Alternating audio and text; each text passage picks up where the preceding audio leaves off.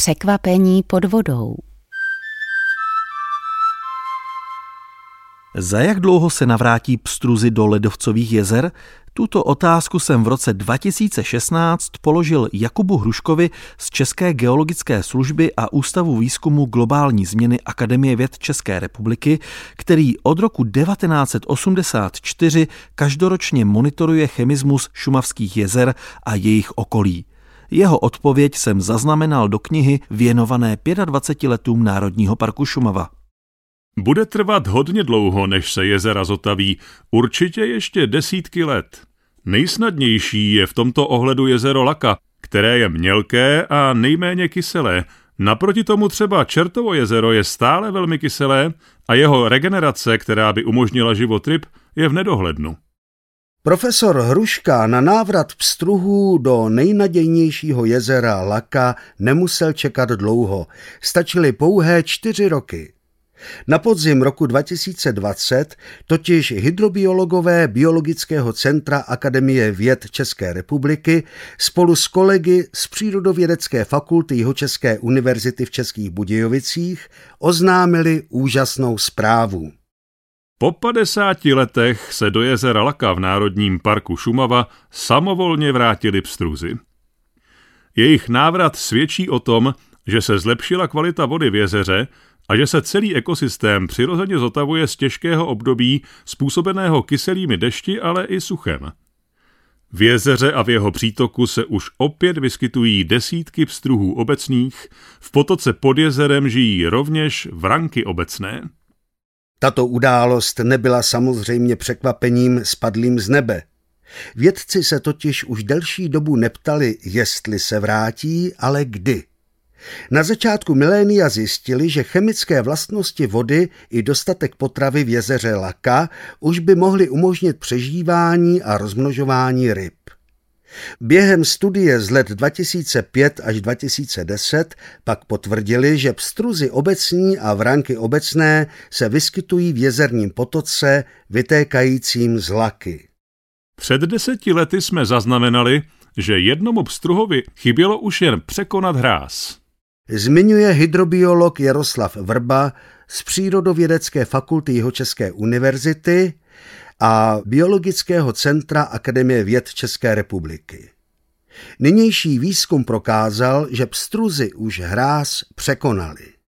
Cestu jim patrně usnadnili bobří hráze, díky nimž došlo ke zvýšení hladiny a vytvoření bočních přelivů. Vysvětluje koordinátor průzkumu Petr Blabolil z Biologického centra Akademie věd České republiky. Podle Jakuba Hrušky se regenerace jezera v takové míře, že se do něj pstruzy vrátí, dala očekávat, a to ze dvou základních důvodů.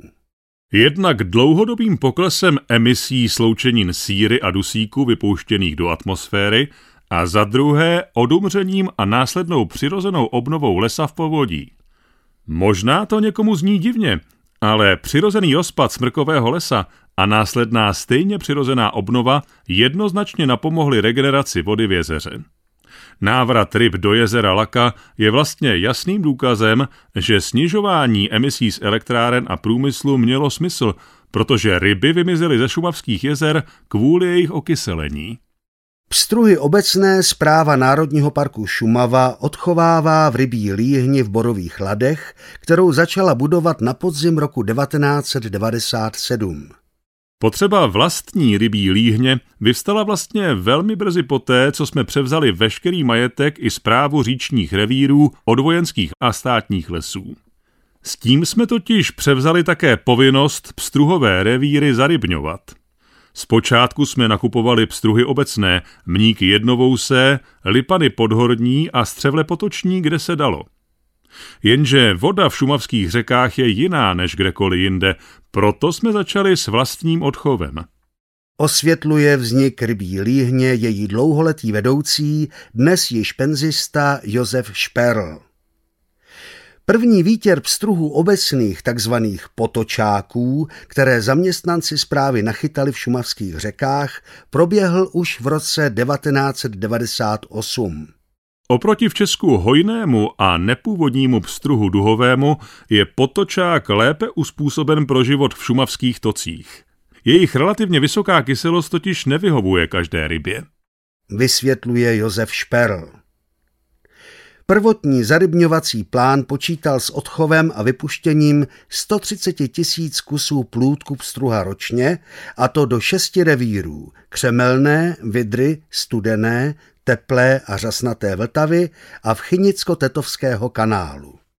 V roce 2012 jsme tento plán snížili o polovinu a i počet zarybňovaných toků se snížil na Křemelnou a části Studené a Teplé Vltavy. Chceme, aby se v šumavských řekách objevovaly i jiné druhy ryb, jako střevle potoční nebo vranka obecná. Ty se vyskytují ve vodách, kde není moc pstruha, který je loví. Říká vedoucí rybí líhně Zbyněk Janči.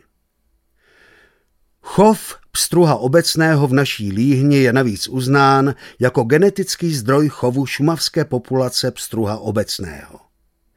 Rybí líheň je také atrakcí pro stovky návštěvníků, kteří si zde o chovu pstruhů a dalších ryb nechají každé léto od Zbyňka Jančiho a Josefa Šperla vyprávět.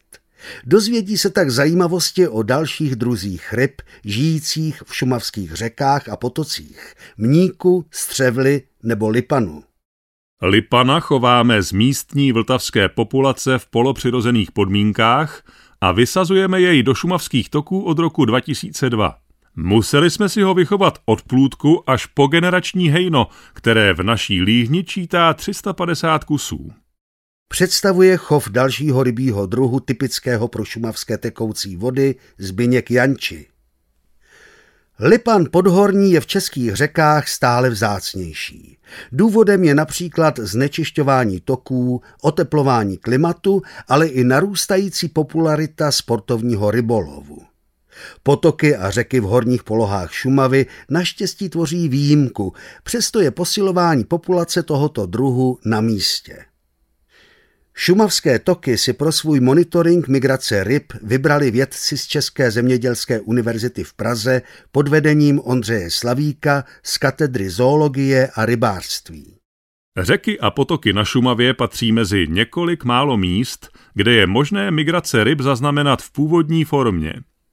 Například pstruzy obecní z horního úseku řeky Otavy pravidelně migrují až k pramenům řeky Křemelné a řekou Vidrou putují do Modravského a Roklanského potoka a odtud až do hraničních potoků, jako jsou Březnický, Luzenský nebo Rokytka.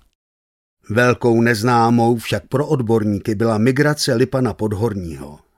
Literární údaje uvádějí, že Lipani migrují většinou jen v řádech stovek metrů nebo několika málo kilometrů.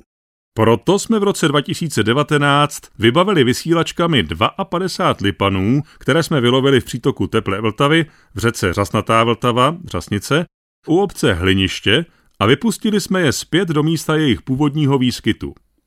Následně jsme v průběhu celého roku sbírali informace o jejich pohybu. Dodává Ondřej Slavík.